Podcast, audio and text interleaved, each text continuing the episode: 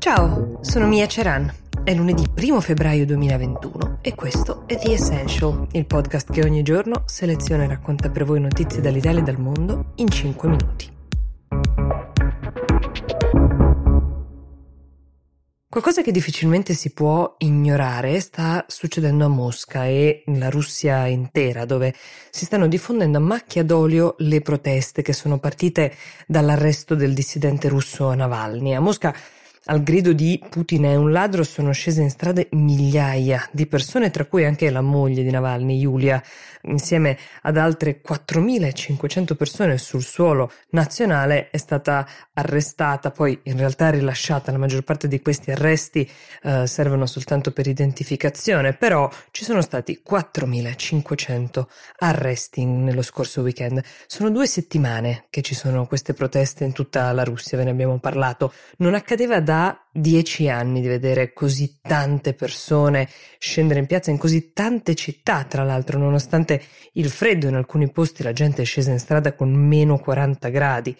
E gli scontri con la polizia si fanno sempre più frequenti. I giornalisti presenti parlano di gioco del gatto e del topo tra polizia e manifestanti, nel senso che i manifestanti si avvicinano per poi nascondersi in una sorta di danza, diciamo, della protesta che dovrebbe uh, tenerla viva più a lungo e evitare scontri violenti e arresti. Il fatto che la polizia stia iniziando ad arrestare le persone, a cercare di arginare questa protesta, pare che abbia ridotto il numero di persone disposte a scendere in strada rispetto alla settimana scorsa, ma non ha evidentemente spento la voglia di manifestare, che è solo in parte legata alla figura di Alexei Navalny, questo avvocato, uh, attivista, uh, leader dell'opposizione, uh, una figura anche ricca di luci e ombre, come se volete vi spiega Riccardo Haupt su Will. non è amata da tutti coloro che stanno coraggiosamente protestando in queste ore contro Putin,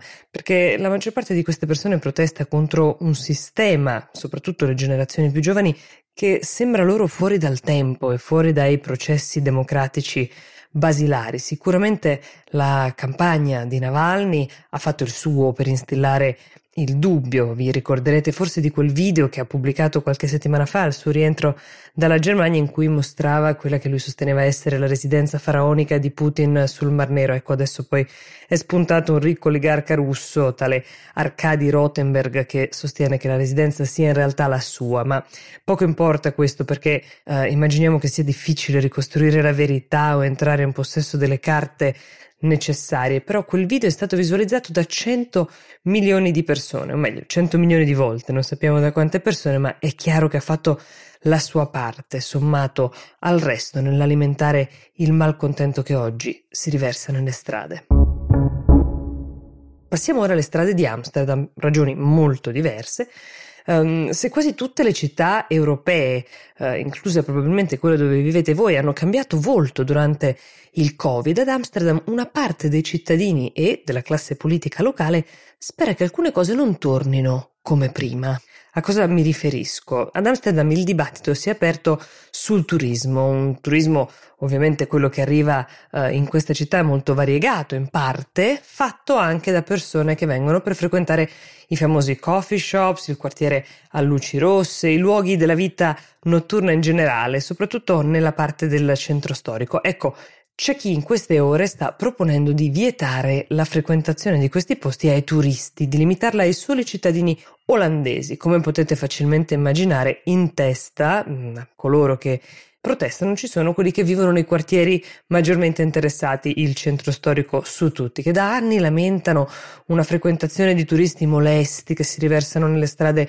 ubriachi o alterati a qualsiasi ora del giorno e della notte, che si comportano in modo irrispettoso rispetto anche ad un luogo che è tra l'altro patrimonio mondiale dell'UNESCO. Insomma, è chiaro che parliamo di una minoranza di turisti, probabilmente anche di una minoranza di coloro che frequentano i cannabis shops, ma sicuramente questo sentimento è condiviso dalla maggioranza degli abitanti del posto e anche dal sindaco di Amsterdam, è una donna, si chiama Femke Halsema, è dalla loro parte convinta che uh, bloccare quella parte di turismo legato alla frequentazione dei coffee shops non solo ridurrà il fastidio dei suoi cittadini rispetto ai turisti più molesti, ma toglierà anche una fetta di turismo che in realtà porta pochi introiti e uh, lei l'ha definito low cost tourism e così si potrà concentrarsi invece su un turismo di livello più alto, magari più danaroso, più interessato alla cultura e a un altro tipo di esplorazione che pure Amsterdam permette.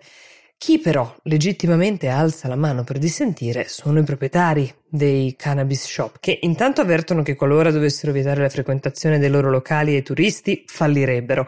dopo il periodo che hanno passato, ma poi contestano nel merito la definizione di low cost tourism, sottolineando che la clientela che frequenta i loro locali è spesso molto variegata, va sì da giovani studenti universitari, ma arriva anche ad ambienti e facoltosi frequentatori di ogni età, incluse anche star internazionali. Allo stato attuale nel quartiere a luci rosse, nel centro storico, sono rimasti solo otto coffee shops e si parla anche di spostare le attività a luci rosse, per definirle così, alla periferia di Amsterdam. Un cambiamento che sicuramente potrebbe ridisegnare il volto della città per sempre. The Essential per oggi si ferma qui, io vi do appuntamento a domani, buon inizio settimana.